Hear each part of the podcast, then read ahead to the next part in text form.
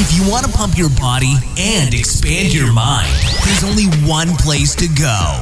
Mind Pump. Mind Pump. With your hosts, Sal DiStefano, Adam Schaefer, and Justin Andrews. You just found the world's #1 fitness, health, and entertainment podcast. This is Mind Pump, right? In today's episode, we had Dr. Cabral on again. He's one of our favorite functional medicine practitioners. Now, in today's episode, we talk about high-performance health. So not if you're sick, but rather you're good.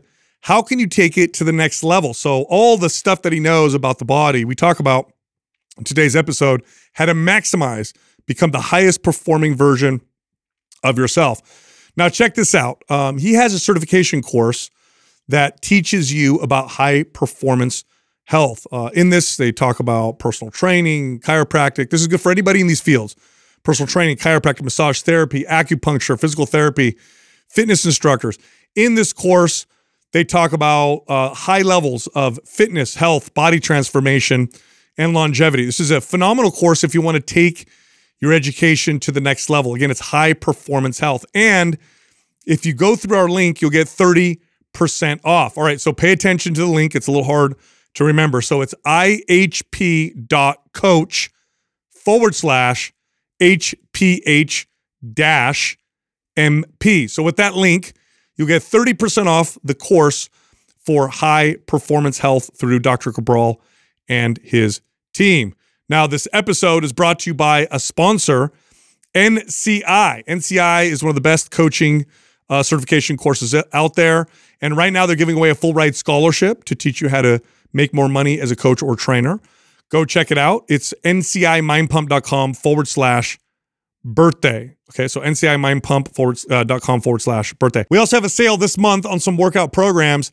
MAPS Cardio, 50% off. The Shredded Summer Bundle of programs, 50% off. And the Bikini Bundle of programs is also 50% off. If you're interested, go to mapsfitnessproducts.com and then use the coupon code JUNE50 for the 50% off discount. All right, here comes the show. All right, Dr. Brawl, welcome back. Again, one of our favorite guests, very smart gentleman. Today, we're going to talk about high performance health. Well, first off, what is high performance health? I know you guys have a course on that. And so I'd like to know how you guys kind of define that and what that means. Yeah, I see this a lot with people as they get into health, they get into wellness, they get into fitness. It's like you're in a place for like 3 to 5 years. And I consider this with medicine as well.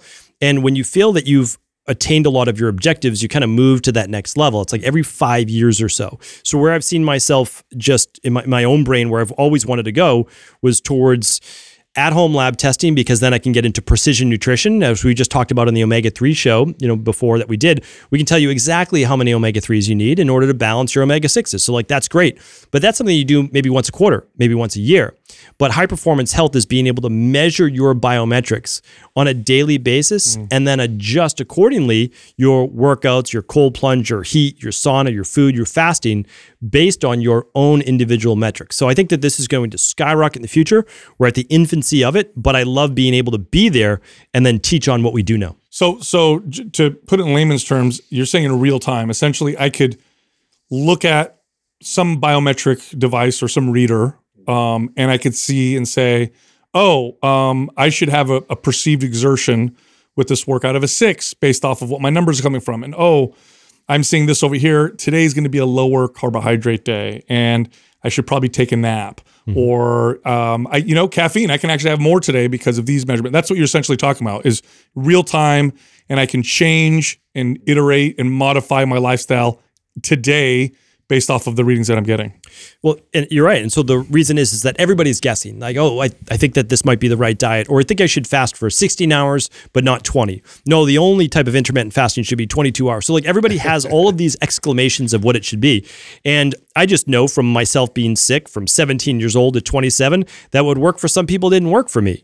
And so what I realized was that the way that I got well, and many people healed, that's what we see in our practice now, seeing well over 250,000 people, is bioindividuality. So you might do really well with high volume workouts. Like, there's this guy online, Paul Sklarin. Yeah, I know who you're talking about. On Instagram. That's like buff. Yeah. He's 50 years old. Looks phenomenal. He looks amazing. Yeah.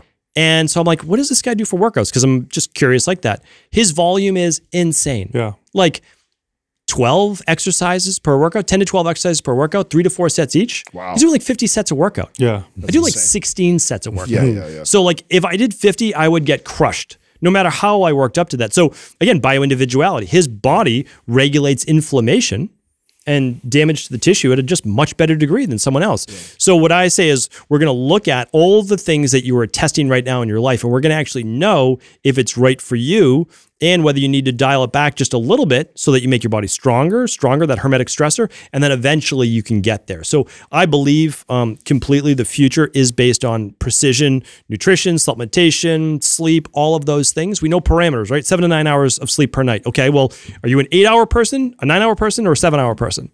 And we can actually discover that. And what are some of these like groundbreaking devices, ways to kind of test these, like continual glucose monitors, like HRV? I mean, are we talking about those type of devices that, you know, kind of aggregate some of this data for you? Yes. So we're looking at one, which is a biological age-based test. So you have a starting point. So the biological age-based test is just a couple drops of blood, or they do one that's a saliva-based.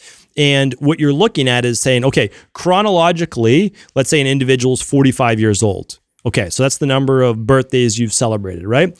So biologically, though, they can actually look at your biological age. And they use that by looking at methylation markers on your DNA. They look at what's called an ApoE genotype, so an allele, a specific protein. They look at what are called single nucleotide polymorphisms. Anyway, I won't go too deep today. People can look it up. It's called the Horvath clock. And so there's essentially 8 main parameters that most longevity scientists, this is exactly what they look at. And so it's much better now. We used to measure telomere age back in the day. It was okay. Like it was fine. Yes, exactly. The length of your telomere, which can be correlated with how quickly you're aging. It does not actually mean when you're going to die. Like that's, people say that, but that's actually not true. It just means that you're aging faster. So you're just oxidizing, you are rusting, you're aging at a much faster rate. So it's okay, what do we do? And we can do things to slow it down, which we'll talk about here today. But how do we measure that besides the biological age test? On a daily basis, like you just said, continuous glucose monitor. You know, is this diet working for you? Yes and no. One caveat that I do want to say about a continuous glucose monitor is that in the beginning, if you are not sensitive to insulin, you don't do well with carbohydrates. But as you turn over your cells, you get healthier. That takes 3 to 4 months, 90 days to really turn over that cells. You can actually start then eating more carbohydrates and your insulin levels won't spike as high. So it's important that we like understand is like where you are today doesn't necessarily mean where you will be in 3 or 4 months. So the continuous glucose monitor is great. Not a lot of people are doing that yet, but what they are doing is tracking their heart rate variability, like you said, which is a measure of stress. So we can talk about that. Sympathetic nervous system versus parasympathetic, which is the fight or flight. They're measuring their sleep. And it's important because it's not just how many hours you're in bed. A lot of people wake up not feeling rested. Okay, well, are you getting 90 minutes of deep sleep and 2+ hours of REM? And you can easily track that now. You can track your breath rate overnight. You can track your body temperature overnight, your resting heart rate. So those are some of the measures that are game-changing in order to know how hard your workout should be, your sauna, your cold plunge, if you need more recovery, if you need more sleep, et cetera. So do you foresee us in the future being able to like literally kind of what Sal was saying, like predict like, you know, oh, if I now let's say like you said body temperature, so that, and then we have biological age, and you could take all these different data points and go, if I implement this now in my life, I should be able to do this to my biological age or improve my health by this much. You think we're going to be able to be there like soon? Yes. So that's what we're doing actually right now. Oh, so shit. You can, it takes 6 months to redo the biological age test. You can't do it right away. It'll be great in the future when you could do it, you know, maybe in 2-3 weeks, but it just takes time for these cells and the different processes in your body to, called epigenetics, right? So single nucleotide polymorphisms are affected by your environment. So things outside of you, we call that exogenous. And they're also affected by endogenous things as well, like higher productions of cortisol, norepinephrine, stress, gut issues, inflammation, omega-6s, et cetera. So what we're showing though, is there are certain things that you can do that will actually reduce your biological age. So we've had, this is just one case study. Someone came in, 67 years old was their biological age. They were only 42 years old. And so they said, well, how is this possible? So we actually went through, we looked at their other labs. They had gut issues, they had heavy metals, diet wasn't that great, sleep was less than 7 hours a night. So I said, okay, probably can't change all of these overnight. here's the ones that are going to make the biggest difference. We worked those. We had them down to, I think it was 48 years old within 6 months, and we continue to drop that as well. So now we can say, oh, this person now is growing younger, even though they're getting older. Yeah. One big part to this as well is that when you're looking at your day-to-day markers, they're never going to be static, right? So like today it's this, tomorrow it's a little different. So what I want people to understand is that we're looking at trends. We just need to see upward trends over the course of 12 to 16 weeks. And the last part I wanted to share about the biological age, and this is why I keep telling people, again, that client that was 67 years old, okay, average life expectancy for a male is 73 to 74 years old. So we could have said, which we don't do, but a lot of people are saying this, and I don't think that that's a good thing to do. It's called the nocebo effect. When you put a negative into someone's mind, actually, then it happens, right? So then they would only be alive for 7 more years. So we could tell them they have about 7 more years to live. People are doing that. I think it's horrible, right? Like they shouldn't do that. So what we do then is that, again, then positive expectancy, here's what we can do in order to lower biological age. And I'm a firm believer with all of the advances, we were chatting a little bit about it before we went on air, is that if you can keep yourself alive for the next 15 to 20 years using advanced science, using artificial intelligence, machine learning, looking at all these labs, looking at all these parameters, along with your own biomarkers, we're probably going to get people to 100 years life expectancy in our lifetime for sure. Wow. Like without a doubt. Wait, like that's going to be expected. So, okay. So chronological age, that's how old I am based off the calendar. Biological age, it's how old my body is based off of these markers that we've now determined to, you know, to give us our biological age. How accurate is that? In other words, if I get 10 years younger in my biological age, will I look 10 years younger? Because we all connect age to, average person connects it to things like wrinkles, you know, white hair, hair loss, you know, saggy skin, energy, libido. Mm-hmm. Is it like a one-to-one, or is it a little more complicated than that? Yeah, I mean, genetics predetermining kind of how you look and how you age on the outside is a little bit different, so I can't say it's exactly the same. But yes, if your biological age is younger for you, based on nobody else, for you and maybe family members, you will look younger. Like there's absolutely a correlation between internal biological age and external. And the reason is that oxidative stress, basically free radical damage from inflammation inside of your body, ages both the inside and the outside is almost a reflection of that. So more of what are called lipid peroxide, basically like age spots, right? People say on their skin, okay, well that is literally damaged proteins, fats, and glucose attaching to proteins as well, becoming oxidized. And so if we're able to reduce the oxidative process in the body, you get younger internally and externally as well. There's a lot of people who say that they can reverse graying hair.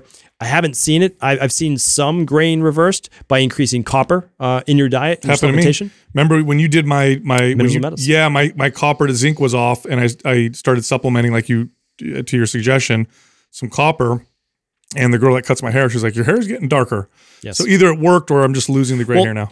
No, to a degree it does. Like I haven't seen that complete reversal because copper helps with that. But again, the more oxidative stress depletes copper and zinc. And so it's important to look at those as we get older, we're becoming more deficient in the things that we need, which are our antioxidants and things like vitamin C or B vitamins, which are anti-stress, good quality amino acids, protein, et cetera.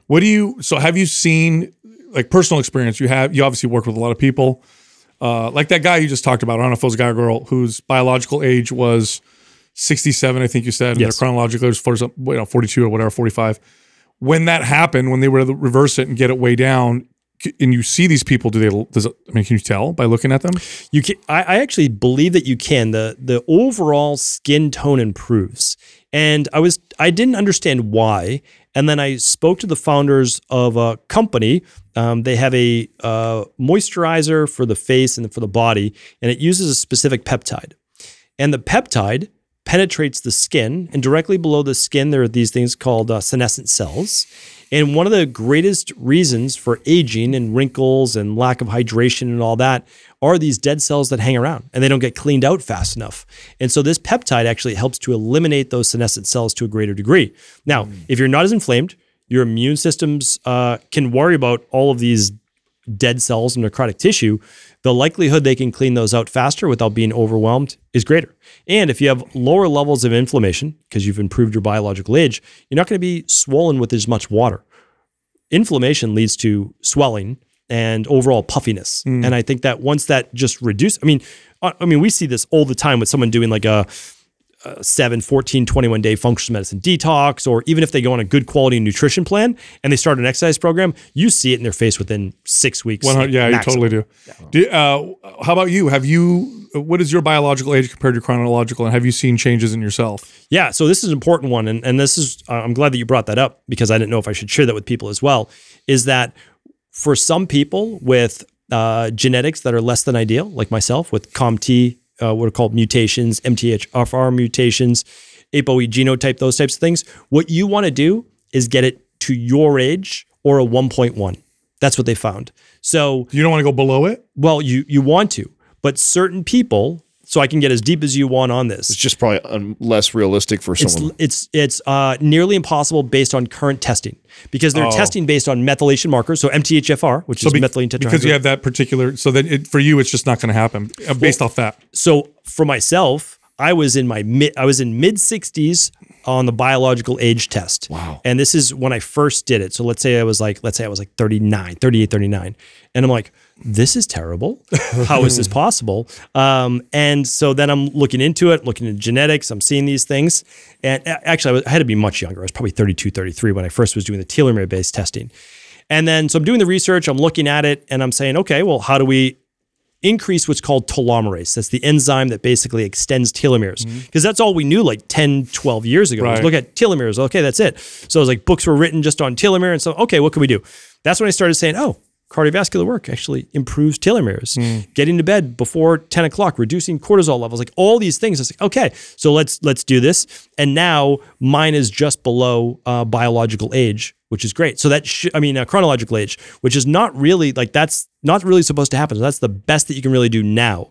And it's because it's based off of, I'll give you the stats. So if you have a clean methylene tetrahydrofolate reductase SNP, it's just called a protein in your body that basically regulates how does your body use B vitamins, specifically folate, like methylfolate or methylcobalamin. So not the folic acid, which would be toxic to people who have what's called a homozygous MTHFR. That means both copies. So a copy from each parent came to you, and you do not regulate inflammation as well. And then the same for COMT and things like that. All right. So those people are going to age at 1.1 or greater. Can't really get it below that. And then there's something called the ApoE genotype. And there's a 2, a 3, and a 4. And I'll go over this just briefly because I can already like hear all the people or see all the people's like eyes glazing over. Yeah. But if you have a double 4, your increase chance for getting Alzheimer's is by 90%, 93% actually. Whoa. But I like to share with people, same thing as this biological age testing. That does not mean you're going to get Alzheimer's if you have a double 4 allele. It just means based on overall population, which is a 3-3, that's kind of a neutral protein, neutral allele. It would take like 45 minutes to unpack all of this. But that does not mean that you're going to get Alzheimer's. It just means you have a greater chance, and you have to be more careful with your nutrition, your omega-6s to omega-3s that we spoke about to a much greater degree. Okay. Do you see hormone therapy reversing biological age alone? Like somebody goes and they get, tested and they're like, okay, I'm going to take growth hormone or testosterone replacement or peptides that raise growth hormone, right? That's known as the youth hormone, for example. Does that then lower biological age, or does it just create the illusion that you're getting younger? It creates the illusion that you are getting younger because of the exterior. So they've really interesting studies. And again, I study some of the best people and the research out there. And I really stand biased because I want to do this for me. And then I want to share that for people at an unbiased level of like what's actually possible. So, and to kind of bring that back, I work with someone I practice. They're 38 years old, biological age of 26. So like you can go way back. If you get good genes, like you can really scale this back. But if you look at David Sinclair's work, you look at Dr. Horvath, you look at a lot of people, what you'll look at is that they actually say there's a huge difference with hormone replacement therapy based on doing two different things. One is you're trying to extend reproductive age. So that's one. And the second, or you could try to optimize for longevity. So David Sinclair and almost all of the longevity-based scientists do not believe that you should be increasing your growth hormone levels and potentially hormone levels past a normal physiological level. So you should not go super physiological. So when we did all of your labs, they were like just at the high end of normal. So he's like, don't get them above normal. And for growth hormone, even though you feel younger and you repair faster, which there's something to be said for that, right? So I think of it in two ways. One, what if you did take a small amount of growth hormone and you looked younger, you felt younger, you had more energy, you repaired faster? Would you do the things that would then cause you to live longer, right? But all the longest lived people in the world, the studies, they have very low levels of growth hormone. IGF-1 is actually how they track it. So as far as we know right now, having higher levels of hormones, including growth hormone, does not allow a longer lifespan for what we know right now. Yeah, so it's basically like, you know, it's like exercise. You could train for maximal performance or longevity. And there's some crossover. Yeah, there's some crossover, but you know, on one end is high performance and you're not going to live longer by pushing it that way. And the other end is longevity and you're just not going to maximize your performance if you train. I really feel that there has to be a happy medium. Like I'm not willing to lose 20 more pounds and to like drop my hormone levels in order to try to get to 100. Right. Like I'm good with if I live to like late 80s, early 90s, but I'm active all the time. I'm working how I want. I'm going out. I'm enjoying myself. Like all of those things, not to excess, like, but to like a level that based on my biometrics, like everything looks good. That's what I want. However, I do believe that all of us in this room, we can push it a little bit more if we want, physiological, because I just think that in 15 to 20 years, they're going to be able to do things in order to just be able to mitigate a lot of those issues. We got to be careful too when we say that, because I know there's people listening like, oh, cool, I got 15 years, I just do what I want. No, you have to put your body in position to be able to utilize these things. True. So if you're too far gone, like, you don't want to be in that position. So this is top of mind just because I have a 2-month-old baby. I have a 2-year-old and a 2-month-old. And nothing has made me feel like I age faster than losing sleep, like nothing. And so for anybody who has kids, you know, especially that initial state, and my wife is suffering the brunt of this, but you have a kid initially, you lose a lot of sleep and you feel terrible. Yes. I've never experienced anything like it. There's nothing to compare to it, in my opinion. How big of an impact does sleep have on your biological age? Besides nutrition, I don't think that there's probably anything greater.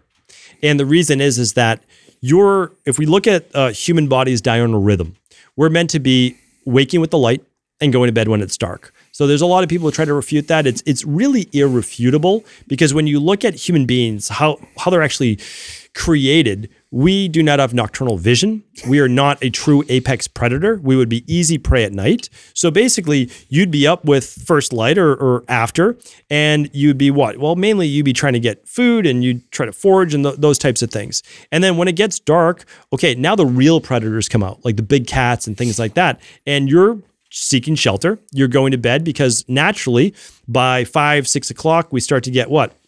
Less of the blue light, cortisol levels continue to drop, and then melatonin production starts to increase. Melatonin production, cortisol basically is at its lowest at 9:30 p.m. It's somewhat seasonal. You know, if the sun's out till 9 o'clock in the summer, cortisol is going to extend a little bit longer. But then melatonin gets produced. Studies show that if you don't produce melatonin at the proper amount every single day, you are going to age faster and you're going to die on average 7 years younger. And that's why the night shift is so detrimental to people's health, working overnight. You can't replicate it during the day in the same way. You can do your best to create it, but you need to make sure that you're getting that natural diurnal rhythm. That includes, like, when would you eat? Would you eat in the dark? Probably not. Like, you'd probably eat closer to that 4, 5, 6 o'clock like hour at the latest. Yeah, the data on shift workers is clear. Like, they control all factors: their cancer risk, heart disease risk, Alzheimer's risk. Yep. It's all higher simply because they work night shifts. Is there a negative feedback loop with melatonin? Because I could buy melatonin over the counter, and I could take it, and because you said I need it, so I'll take it. Does that then get my body to stop producing its own? It will, to a degree. Yeah, okay. And so I am a huge believer in nutritional supplements for how they're going to keep us healthy and keep us alive longer, only because every year that goes by, there's less nutrients in the soil. And so I know melatonin is not actually produced from the soil, but when we look at that, we're getting less from a good nutritious diet as well. And we're pushing ourselves probably harder than ever, not just with exercise, but actually with stress. So we're depleting our B vitamins, we're pushing cortisol levels higher, we're pushing norepinephrine and adrenaline higher, and that's depleting us of a lot of our antioxidants like vitamin C. And so moderate levels, yes. But like, let's just say on average, an individual takes like 2.5 or 3 milligrams of melatonin to start to shut down their cortisol production, because everything works in inverse ratio. Right. When we did our minerals and metals test, if you wanted to increase, if you wanted to decrease copper, we'll say, because it was high in your lab, we would use zinc. Zinc pushes down copper. If we wanted to push down calcium, we would use magnesium. And so everything has a partner. So the partner to cortisol, or its inverse, its antagonist, is melatonin. So for a lot of people whose minds just will not shut off, we'll use magnesium, no doubt about it. We can use other things like valerian and other great herbs as well, but it still might not be enough. So if we use a little bit of melatonin, so you can take, melatonin could be 2.5 grams, it could be 5 grams, 10 grams, or 20 grams, right? Some people recommend 20. 20 would be like the max amount that you would possibly produce in a night, and it would stop your own production, probably leave you groggy the next morning. So a more smallest possible dose to get you the result that you're looking for. Yeah, the data I've read is like half a gram for a lot of people. So if I ever do take melatonin, I've actually found half a milligram of melatonin, and anything more than that makes me feel groggy. Lowest possible dose. So that's great. So and you can, with liquid melatonin, which is what I prefer, because then you can just dose it to keep drawing back. It's just basically called titration up or titrating down. And you want to titrate down until you get your best possible dose. So I don't know if this is off topic, but you mentioned how we're supposed to be up when the sun is up and in sleep when the sun goes down. Does that mean that we should sleep more in the winter and less in the summer? And it kind of feels that way anyway, by the way. It's like, if I think about it, I want to sleep more in the winter and I don't want to sleep as much in the summer. Would that be like a natural, is that something that we would consider kind of natural part of our evolution? There's a lot to be said about that. That winter is basically the hibernating, rejuvenation-based 3 months or so of the year. In New England, 6 months of the year. But yeah, I think that there's absolutely something to be said for that. There's less light, there's more seasonal affective disorder, it's more downtime. Of course, you can work against that, but it may not be the worst idea is to be able to play with that a bit. Now, how are you playing with it? Maybe it'll be maximum 30 to 60 minutes a day, like your sleep would change. And the big thing though is a lot of people are getting 8 hours of sleep a night, still waking up tired. And it's because they're not getting the deep sleep and REM sleep, but we can go through that as well, because those are measurements that everybody should be tracking every night. Like, how do you track them, and then how do you affect them? So you do get sleep 8 hours, but you're not getting the stages that you should get, or the length of the time in those particular stages. So let's start with, how do I track it? And then let's get to, how do I improve the time I spend in each of those stages to get myself optimized? So the most popular devices right now, the Apple Watch, the Fitbit, the Whoop strap, and I'm wearing a Garmin right now as well. And so those are all great biometric-based trackers. But I do not like to wear a watch to bed. And I also find that the heart rate variability on the watch is okay. The BioStrap actually has great heart rate variability. That's kind of an outlier. Nobody talks about the BioStrap as much. But the Oura Ring is the easiest for most people. And it's because it's non-invasive. You can wear a regular watch if you want, whatever it is. And it does an actually excellent job at tracking your sleep. It's one of the best sleep trackers out there. And that's because little movements and changes in body temperature will tell it whether you're sleeping or not. Okay. Now, how to improve those REM stages of sleep, or the time spent in each one, so that it's more optimized? Yeah, so the deep sleep is going to be more towards the beginning of the night. And the deep sleep, think about this. Deep sleep is what rejuvenates the body. And REM sleep is what rejuvenates the mind. Oh, okay. So you need both. You want to get 1.5 hours of deep, and you want to get 2+ hours of REM. And they've actually found that in people with high levels of anxiety, super high levels of stress, they'll wake up if they're tracking their biometrics, and it could be either way, very little REM or like 3.5 hours of REM. And it's because their mind, during REM sleep, is trying to take care of all of the problems that you've brought up. And it's basically trying to compartmentalize where this should go, where this should go, where this should go. And so it's a really good metric to say, am I stressed? People are like, I don't feel stressed. And you look at that REM sleep, you know, it could be very low or it could be quite high. It's not at that sweet spot of 2 to 3 hours. And then for deep sleep, a lot of things affect deep sleep. And so we always have to look at trends. So the deep sleep is the rejuvenation of the body. Again, it happens earlier in the night. And what you want to do is make sure that your body is in a cool, cold-based state. not exposed to blue light. We'll talk about like the 3-2-1 formula in just a moment. But you can affect that by working out too close to bed or doing something stimulating too close to bed, and or a really hard workout that day. Your body won't get as much deep sleep.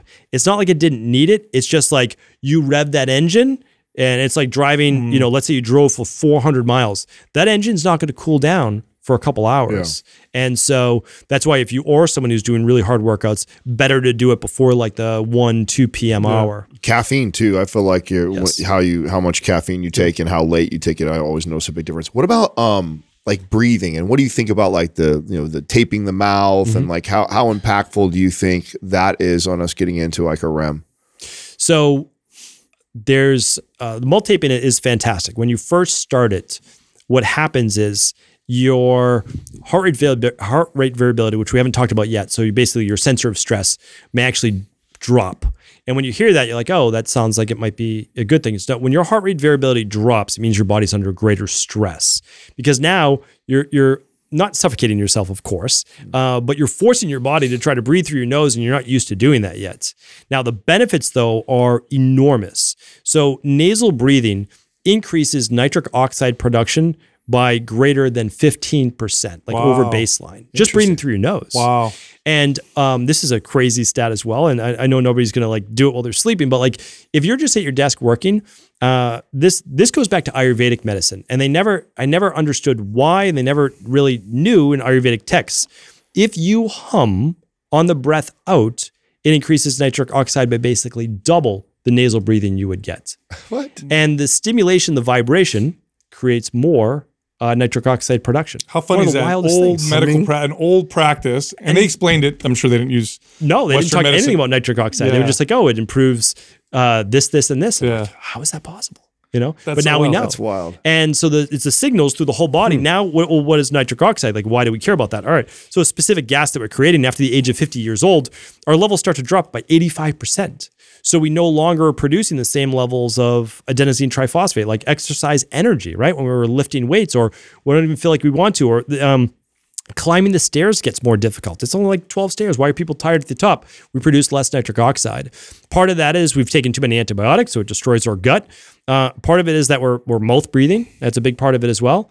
And we're inflamed. So the inflamed arteries that we spoke about on the last time we got together absolutely affect nitric oxide production, which lowers biological age as well. So definitely a valuable tool, also a very inexpensive thing then too. It also kills two birds with one stone, because you said don't do anything stressful before bed. So right before bed, your wife wants to bring something up, tape your mouth like. Sorry, can't talk about it. Yeah. Mouth tape. That and when we look at the plead the fifth. You know, what else can we do that you brought up with breath work? So the number one way to improve sleep, just hands down, is resonance frequency breathing. That's it.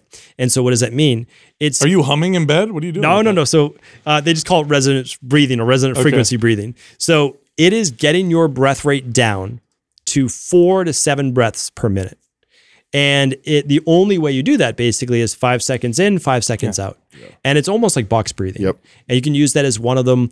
I love biofeedback apps that you can use. So basically you watch the center open, you're breathing in, and then you close as you're breathing out, or vice versa. That will improve HRV, deep sleep, REM sleep, latency, which is basically how quickly you fall asleep. You should fall asleep within 10 minutes of your head hitting the pillow. Just resonant frequency breathing. And the reason that works is that it improves heart rate variability. And if it improves heart rate variability, that means you're switching from the autonomic nervous system, which is basically sympathetic nervous system, fight or flight, which is a tone of your nervous system, your vagal nerve, to parasympathetic nervous system, which is rest and relax. That one thing is the number one. I would imagine it would increase growth hormone production while you're sleeping as well. 100%. Yeah. When I hear that, what it sounds to me like, and the way I would explain it to people, is that it's essentially you're signaling to your body that you're relaxed. So, you know, your body's always reading signals, and the inside influences the outside, but the outside also influences the inside. Yes. So if I slow my breathing down, my body's like, oh, okay, we don't have to be stressed out. They're breathing slowly. So let's just all chill. Yes. And it helps you, you know, get into better sleep. Very interesting. I love this kind of stuff. Yeah. So, so people who snore, so I'm a big snorer. So I've on and off had to mess with the CPAP machine. What about CPAP machines? I guess to solve snoring is probably a big deal and improves sleep quality across the board. Yes, because with snoring often comes apneas. Yeah. And so you're waking up too often and you're not getting in. So when we look at sleep cycles, you need to move through the 4 to 5 stages, depending on which formula you follow.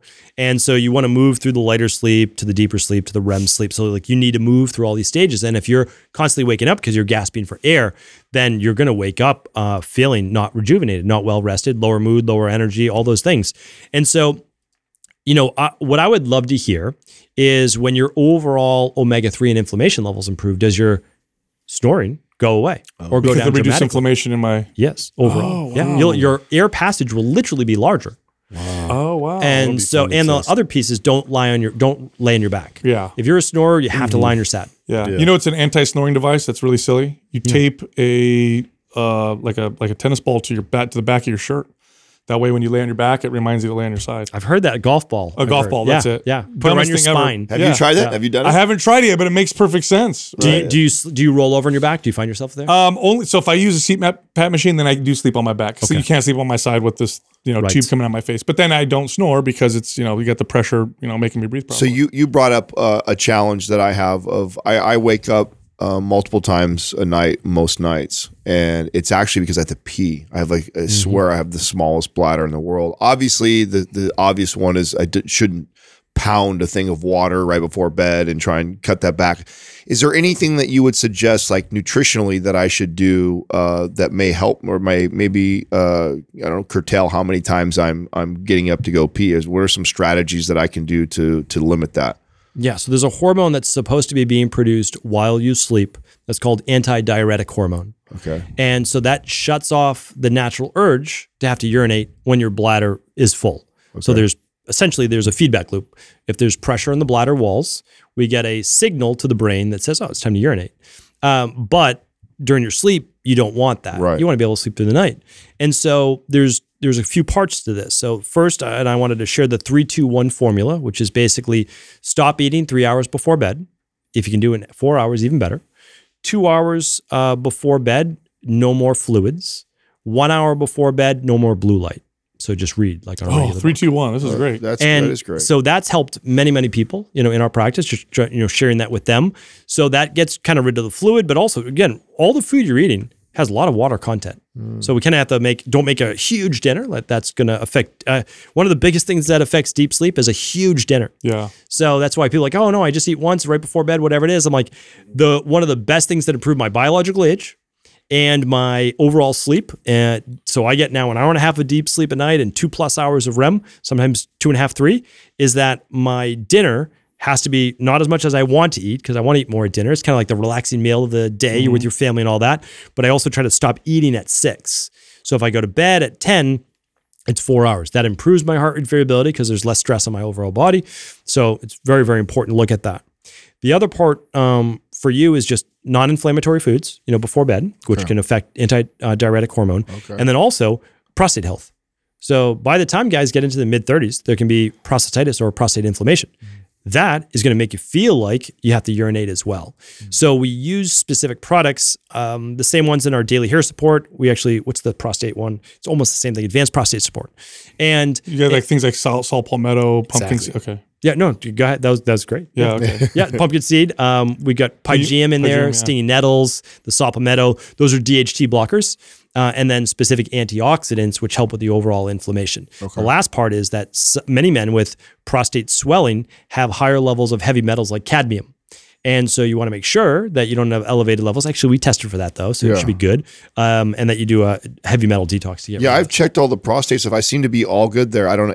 Is there some people that are just, my whole life I've been that way since I was a kid. Like I just have to get up and pee all the time. Well, the other thing that is cortisol. So if your cortisol levels, so there's a couple of reasons why. There's a couple of reasons why cortisol can spike during the night. One is that if you drop into low blood sugar, some people do. It's hypoglycemia during the middle of the night. That will spike cortisol in order for you to signal your body to break down more liver glycogen. That is something that happens to me because I remember when I was wearing the CGI, that was one of the things that the lady that was consulting with me was wondering. She's like, oh, what are you eating right before bed that's spiking that? And I'm like, I don't think I was eating anything. My body tend to spike towards the night like that. Yeah. That's interesting. So if you get a drop, your body has to respond with cortisol. That will turn off antidiuretic hormone because basically it's waking hours again, right? Because you just you know, cortisol is not supposed to be elevated to any great degree during the night. Okay. Basically, thyroid hormone starts to increase around 3 to 4 a.m. and then cortisol increases at around 6 to 8 a.m. based on the sunlight or just based on kind of when you're waking up in the morning. So important to look at that. What else? We were talking about one other thing besides the prostate. That you're, what else I could take? Oh no, cortisol levels in general. So what I found for myself, because I have a tendency to produce more dopamine and like kind of go, is that magnesium works really well for me. But I don't take that right before bed because then I might have to wake up, you know, urinate if I'm consuming a lot of water. So I'll take full spectrum magnesium and I'll take a little bit of melatonin, about 2.5 grams. Okay.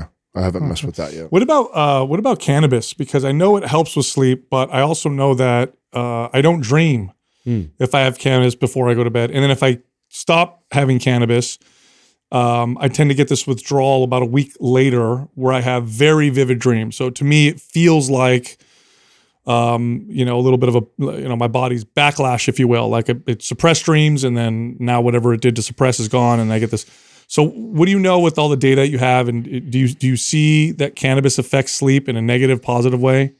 Yes, we track a lot of this biometrics right now inside of the app that we use too. And what we find is that CBD and cannabis, like we're not talking about wildly different things, right? Cannabinoids or tetrahydrocannabinoids, they're very similar. CBD, you get huge benefits from them. They relax you, which is great, so they can help you fall asleep, somewhat like alcohol.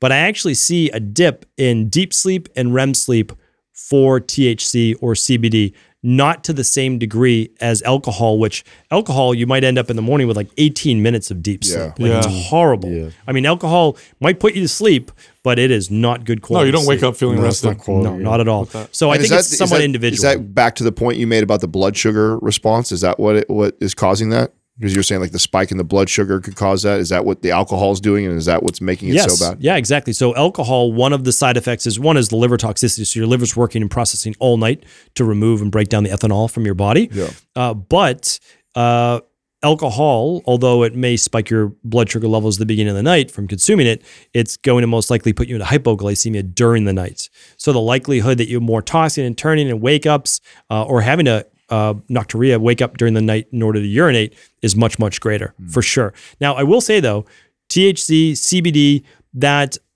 there's different responders, and some people get incredible sleep, you know, with using some edibles, you know, little, like we're not talking about 5 or 10 milligrams or whatever, like we're talking about like a small amount.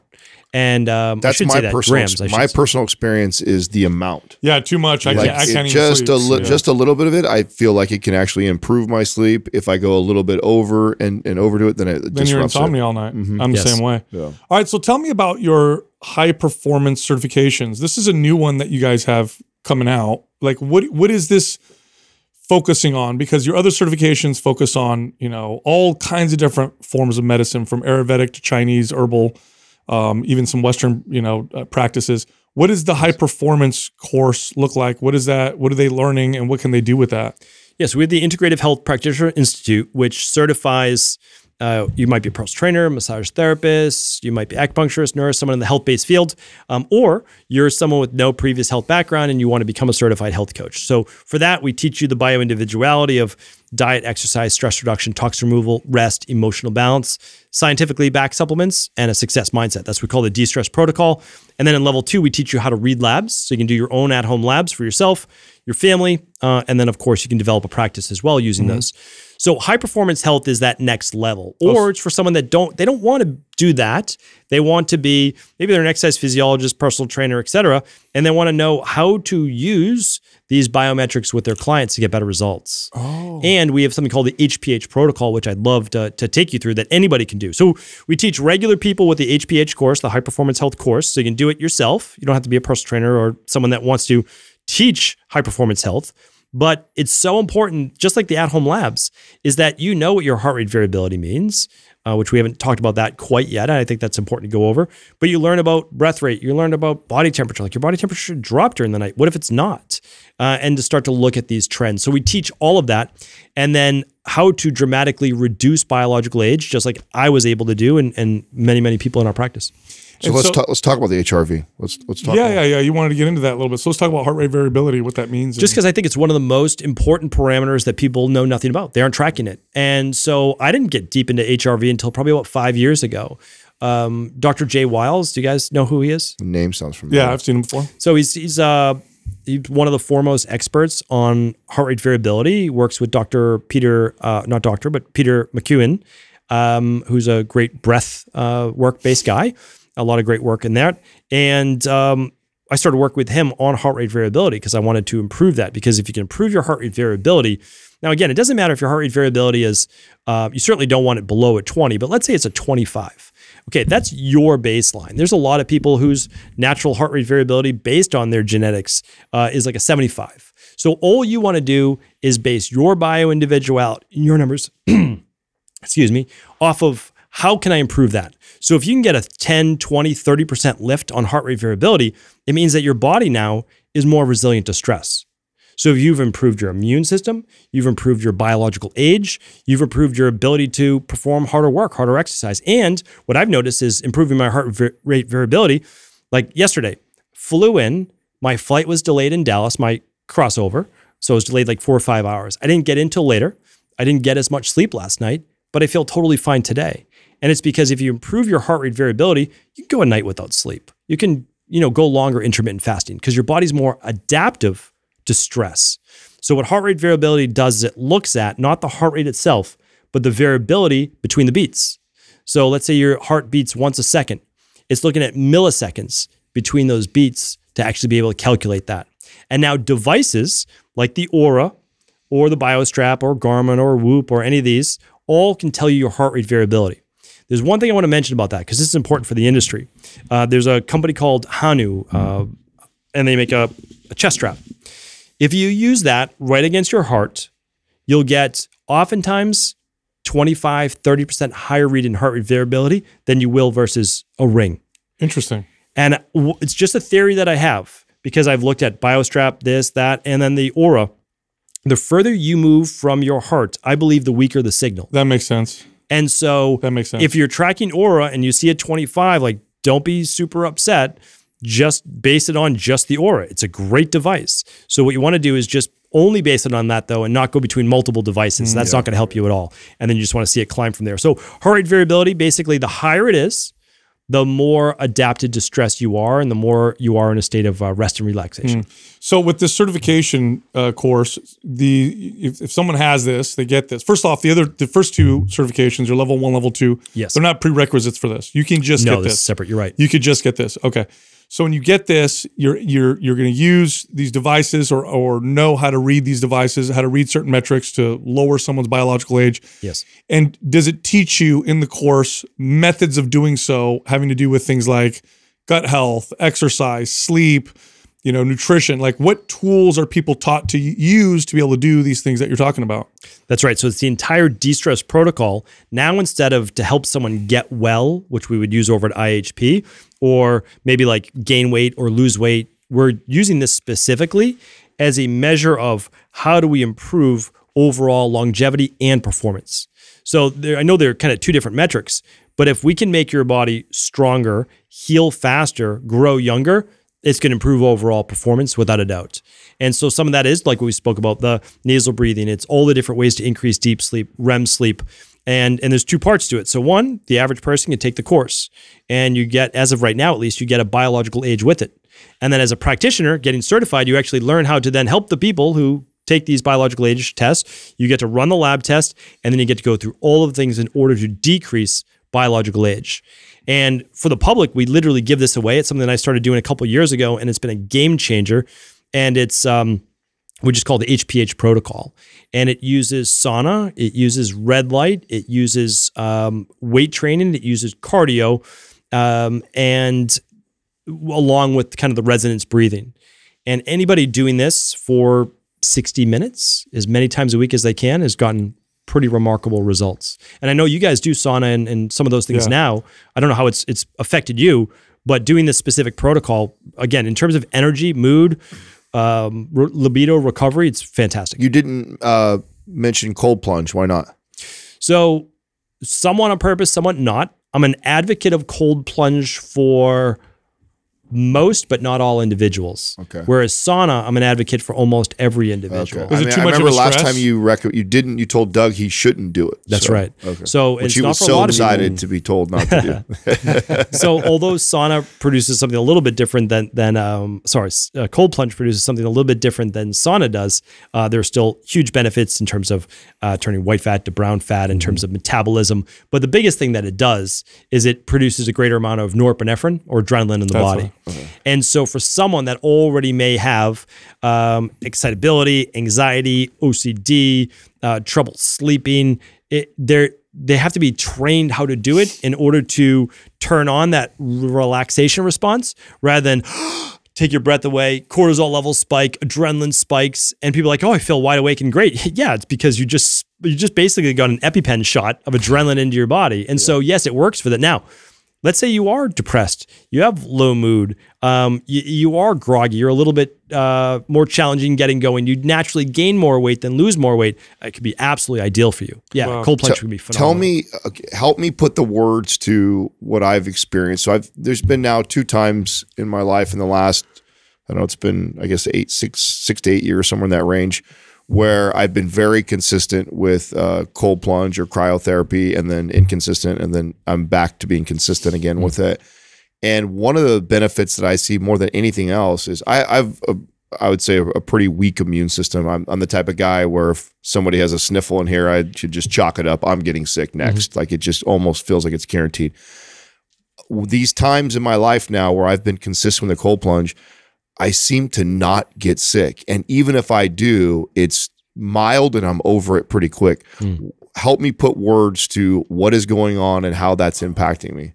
Yeah, so norepinephrine, which is essentially a neurotransmitter or a stress hormone, it's easier to think of it as like adrenaline because more people know that word. So when you increase adrenaline in the short term, you actually get an increased immune response. So if you're someone that gets sick more easily, you may be more what's called Th2 dominant. And so you get sick easier, a little longer to recover, you get more run down, those types of things, more sensitive to allergies and foods and those types of things. Totally. That's Th2. He's very sensitive. And so in Th1, if someone's really strong in there, they'll never get sick. They just never get a cold almost. Yeah. And so there's 2 different types of the immune system. And so what this will do is it will activate more of the Th1 part of the immune system. Okay. Yeah, when you do that. Now, chronically, if you're chronically stressed, it depresses both. Yeah. And so we don't want that. But again, in the right hands, for the right individual, cold plunge can be fantastic, especially if you can relax your body. It's life-changing for me. It literally is that. I mean, I'm that sensitive when it comes to getting sick. And I finally did get sick. I haven't been sick all winter. After everybody in here had been sick, and it was so mild for me. I mean, that's great. Yeah, so that's been... just a quick tip for Th2 dominant individuals, and this, because this is simple and cheap, a little extra vitamin C a day. Okay. Like, just the cheap vitamin C is remarkable in terms of promoting better immunity. Now, there's a lot more fancy things you can do, like zinc and magnesium and other things, but just vitamin C alone. Again, I don't believe in megadoses, but for someone that's more sensitive, more Th2 dominant, it helps with histamines. It helps with the immune system, 1 or 2 grams a day. Maximum. We have some in the back. Also. Yeah. So why did you come up with this certification course when you have 2 that are pretty damn, like, what is it that's so different about this one versus the first, the level 1, level 2? Yeah, almost. So I never planned on ever creating a certification. So I had my practice in Boston. We are seeing 20,000 appointments a year. I've got 22 people on my team. We've got a 6-month wait list. It's fantastic. So we love what we do. But now we want to share this with additional people. We had people flying in from all over. And we were doing Skype calls for like telewellness back in 2012 before it was like a thing. And so I always loved the teaching part of it. And so then I started my podcast. And then a few years later, people saying, oh, how do we do what you do? We want to do more of this. And I was like, that makes sense, because I learned from other individuals. And now I just am trying to pass some of that along as well. And it's truly integrative. I mean, that's what we call it that. It's Ayurvedic, TCM, herbalism, functional medicine, et cetera. So here's the thing, though. And even in my own practice, I've been working with people for quite a long time, over 20 years. So once they're well, they feel great. They're like, what's next? probably a lot like us, right? Mm-hmm. So like, well, what's the next thing? And so I myself had started getting into looking at how do I optimize every aspect of my life with still living a normal life. And so I said, oh, well, you might be interested in looking at this and looking at this. And they started doing it and they loved it. And they started telling more people. And so I'm like, okay, well, again, I'm one individual. Why don't we certify other coaches or people to be able to teach this as well? So that's what we do. And so IHP is more about helping people get well. I mean, that's what it's all about, right? Healing yourself and then healing others. That's our goal. So get yourself well and then teach it to others and create a great career doing it as well. Or it's a bolt on to other careers like massage therapist, esthetician, personal trainer, et cetera. We've got a lot. I'll tell you this. There's a lot of doctors and nurses leaving medicine and healthcare, like a lot. And I would imagine more now than ever. More now than ever. They don't feel the schooling, the debt, the whatever was worth it. They want more personal time, more freedom, more whatever, and they're tied to hospitals, et cetera. And so they're coming more into natural health, which I think is great, as long as it's the right mindset. But anyway, for HPH, I wanted this as a more advanced next step to your typical nutrition and exercise, et cetera. I want to say, the people who really want to learn about, what does the research say about sauna? How long should you do it for? What should the temperature be? What if it's an infrared versus a Finnish-based sauna? It's 180 degrees or 200 degrees versus 145. What's the difference? What time is it best for me to go to bed? What time should I wake up? And so we go through all of the research and actually share that with people. And HPH is really like a living, growing, breathing course and certification, because there's more and more longevity-based research coming out every single year. And so we just continue to add to that and upgrade it. And then again, I can share the HPH protocol that anybody can do at home. Awesome. Very valuable, I think, especially if you're an online coach. Your certifications allow people to read labs, to find root causes. And now you're going with high performance here, kind of take it next level. So go through that protocol. Let's. What is this high performance practitioner protocol look like? So we started refining this over the last few years, especially when more and more people were working out at home instead of gyms during the pandemic. And so that's when I started to get deep into this as well. So what we're looking at is how do we maximize biological age improvement and overall rejuvenation of the body. So we want to work with two parts. So one is the anaerobic systems of the body. We get that with weight training or HIIT training or Metcon workouts, any of those. And they're absolutely phenomenal. I know you guys have your MAPS program. So people would do that and then they would go into a cardiovascular-based program. So that's the aerobic side of it.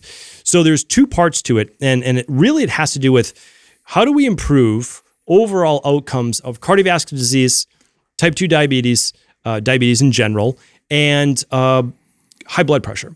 Because I always tell people that if you're able to survive those, meaning like you don't get those in life, you don't get cancer, your ability to live well into your late 80s or early 90s goes up exponentially, because those are the only reasons that people really die. Like those are the 75% of all deaths are attributed to those four things. And so, and those are all preventable. Like those are all lifestyle. Yes, you can have certain genes. I have many of those genes as well, but that doesn't mean you have to get them. So what we need to do though is improve the overall circulatory and cardiovascular system of the body. So anaerobic is teaching our bodies and our cells to become young during our weight training. And then aerobic is teaching our cardiovascular system, which is not only the tissues, because it changes the pH of the tissue, not the blood. It does to the blood to a certain degree, only temporarily, but it actually improves your arteries, which again is the main cause for death in men, which is a heart attack. So we're going to do 20 to 30 minutes of strength training. It can be any type of HIIT, Metcon, or just strength-based training. So what we're getting then is the benefits again of the anaerobic. Now for the aerobic system, what we do is we alternate these workouts. Have you guys talked about zone one, zone two on your show before? Very briefly. Just a little bit. Yeah. So there's 5 zones basically of cardiovascular training. I think that this is going to become more popular talking about this as well.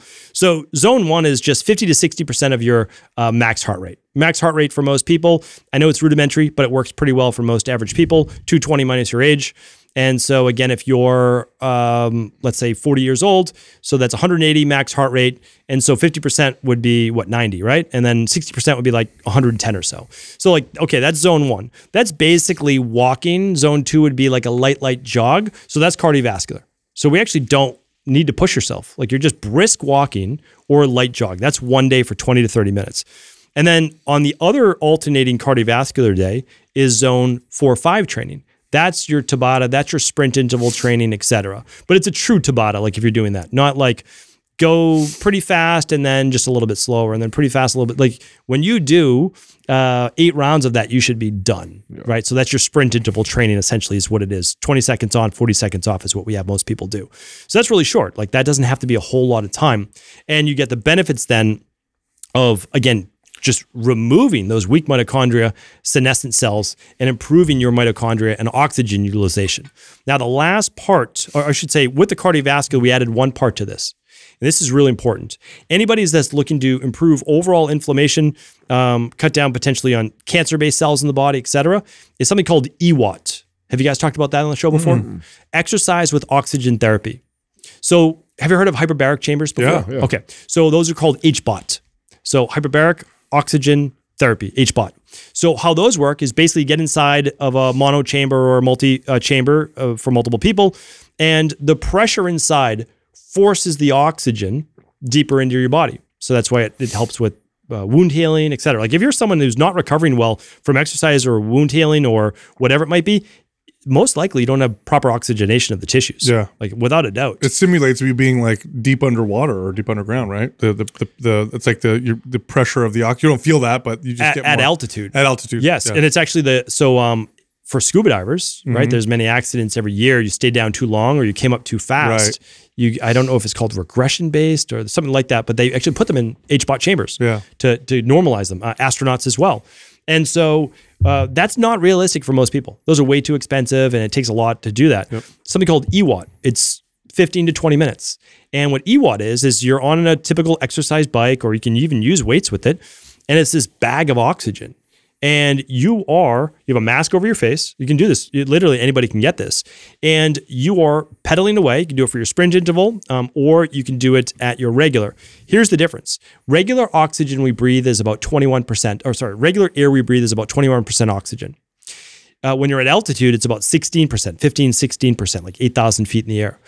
The EWOT, you're breathing in 85 to 95% oxygen. So it's flushing your body with oxygen, destroying a lot of the inflammation in your body, helping to oxygenate the tissues and help with repair as well as removal of waste. So what do you do by bags of oxygen? No, it's a system called exercise with oxygen therapy system. And it is looks like a Muay Thai punching bag from floor to ceiling. So it's about 6 feet tall. It fills with air. It has a compressor. You put a mask over your face like you would for a CPAP machine. Right. And you're breathing it in. And when you're doing this, if you have low mood, low energy, you got a cold or a virus, and you're breathing in oxygen, I'm telling you right now, it's like the cold plunge. It changes it in 15, 20 minutes. Oh, it is unbelievable. Now, you exercise with this on? Get one of these, Doug? You pardon? Okay, are you shopping for one of these right now? I'm looking for it right now. Okay, yeah, get one of these. So the company, I have all this I have resources over at HPH. Okay. People can just head over there and you'll be able to see it. We don't own any of these companies. So you just get any exercise bike you want. I have 2 bikes. So one, I have a regular upright bike, just a cheap regular bike. And then I have the Rogue Assault bike. So like the Airdyne bike. Yeah. And I use the Rogue Airdyne bike for my sprints, when I want to punish myself, and then I use the regular bike just for the cardiovascular-based aspect of it. And so when you breathe this in, though, it's unbelievable. I mean, you literally get a high off of the oxygen, a natural-based high, so you feel phenomenal afterwards. So there's one more part to that. Some EWOT systems can simulate altitude. And so... So give you less oxygen? Yes. So instead of... you go from literally 90% oxygen down to 16% oxygen. And now you're huffing and puffing to get in, it's making it super hard for you. And then you flip the switch. But what happens is you become more CO2 adapted. I know we don't have time to get into that today, but the tissues of your body, that's one of them. Yeah. That's cool. And that's so the big one is for multiple people. They make a small one, much, much smaller for individuals. That's what I have. So the thing is though, then your tissues, they haven't got oxygen. When you flip the switch to full oxygen, it just ignites all of those tissues with oxygen. It's unlike anything you've really ever felt. Is it like carb loading where it gets more oxygen than it would have because it'd been starved for oxygen? Well, it'd be like bodybuilding. You're carb depleted, right, and then all of a sudden you have a cheesecake That's what I mean. Before your show. 100%. Yeah, absolutely. Wow. And so your whole body is like flush with it. Or you can mess with your friend and tell them, it's at 90%, turn it down to 16. Well, you'll know the difference within 30 seconds for sure.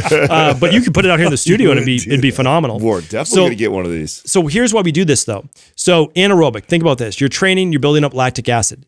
Now, all those red blood cells in your body then become agglutinated. It's called red blood cell rouleau. I used to, in my practice, we used to look under a microscope and I could see all the red blood cells stuck together for some individuals.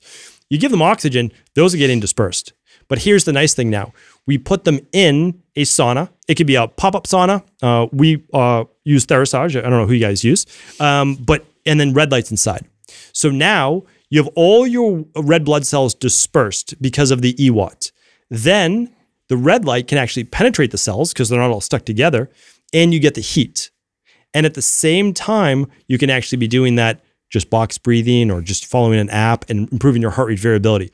Your recovery from workouts will just, I mean, you'll plummet. You'll be able to recover so much faster. You breathe in 80% oxygen, and then you go in the sauna right afterwards. Yes. And the reason you do that is that you've got those red blood cells dispersed. Yeah. So you've improved now the pH of the tissues, again, not the blood.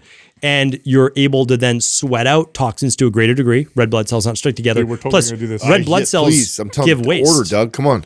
I'm so down. Stop. Well, I'm going to give you the one that I recommend, and then try to. Okay. Maybe they'll even give your community a deal, so you can do that. That'd be great. I'll set you up.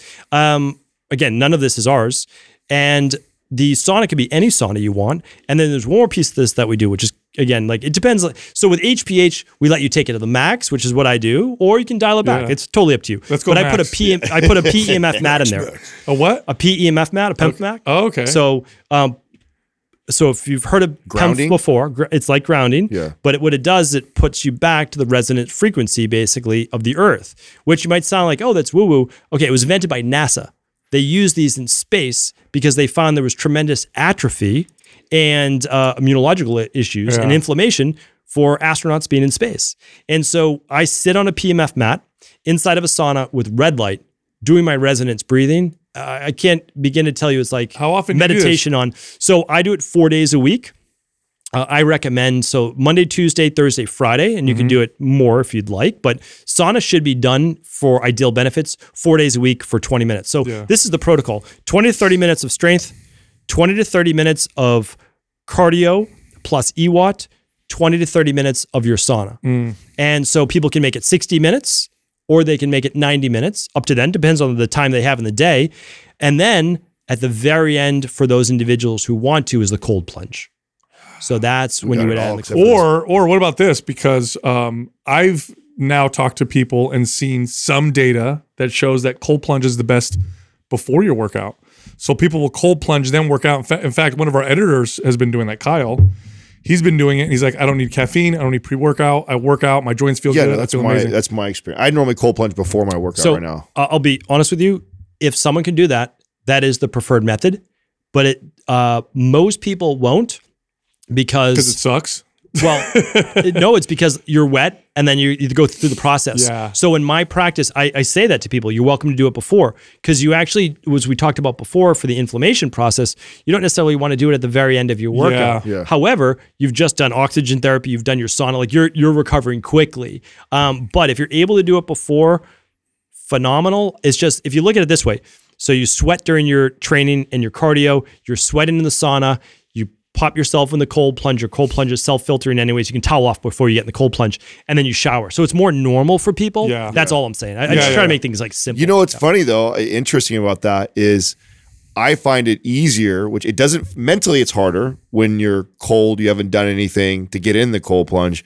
But physically, it's harder when your body's heated up and you get in the cold plunge. It's more of a drastic. Too much of a contrast. It is. I did it the other day after a workout. I normally always do it before, and I did it after, and it was the most challenging time I've had in there. Really? Yeah, but when the studio's cold and you don't want to get in, it's actually not as bad because it's not as dramatic. So that there is a positive side. No, I like the way you said it too, Dr. Cabral, because as trainers, there's optimal, and then there's optimal in real life. Yes, there's adherence. You could jump in a cold tub, 5 a.m. before your 6 a.m. workout. Are you going to really do that though? Probably not. Right? How can you stick to that? Yeah. So this process just makes it easy, and it's 60 minutes a day. So could you train for longer than 20 minutes? Yeah, absolutely. So it's not that you can't. You could do this 3 days a week and extend it then if you wanted to. But I really like the consistency. The research seems to back up consistency over just a couple of times doing it a week. Good. Yeah, like the sauna benefits especially as well. It's 4 to 5 times a week for sauna, and it reduces all-cause mortality by over 40%. It was 42%. Yeah. And it reduces all-cause in terms of heart attack, so cardiovascular risk, by over 60%. Yeah. I mean, it's totally remarkable. Worth it. Yeah. Totally worth it. I asked you this before, but I'll ask you again, because I prefer the steam room. Steam room's hotter. It can't stay in there as long, but I prefer the steam room. Similar benefits to sauna? Similar benefits to sauna, yes. You do want to be in there, for that 19 minutes seems to be the threshold. Like, that's the minimum. The difference is obviously the humidity that you're getting with that, harder to be in there.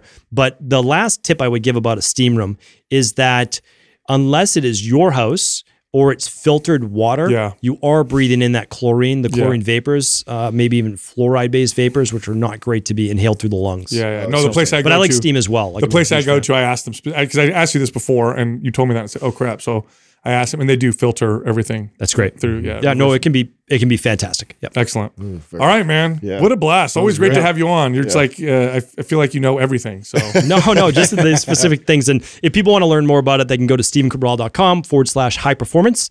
And at least all the resources will be there as well for people. Excellent. Awesome. Thanks again. Thanks, Thank you. Appreciate it. Thank you for listening to Mind Pump. If your goal is to build and shape your body, dramatically improve your health and energy, and maximize your overall performance, check out our discounted RGB Super Bundle at mindpumpmedia.com. The RGB Super Bundle includes MAPS Anabolic, MAPS Performance, and MAPS Aesthetic. 9 months of phased expert exercise programming designed by Sal, Adam, and Justin to systematically transform the way your body looks, feels, and performs. With detailed workout blueprints and over 200 videos, the RGB Super Bundle is like having Sal, Adam, and Justin as your own personal trainers, but at a fraction of the price. The RGB Super Bundle has a full 30-day money-back guarantee, and you can get it now plus other valuable free resources at mindpumpmedia.com. If you enjoy this show, please share the love by leaving us a 5-star rating and review on iTunes and by introducing Mind Pump to your friends and family. We thank you for your support, and until next time, this is Mind Pump.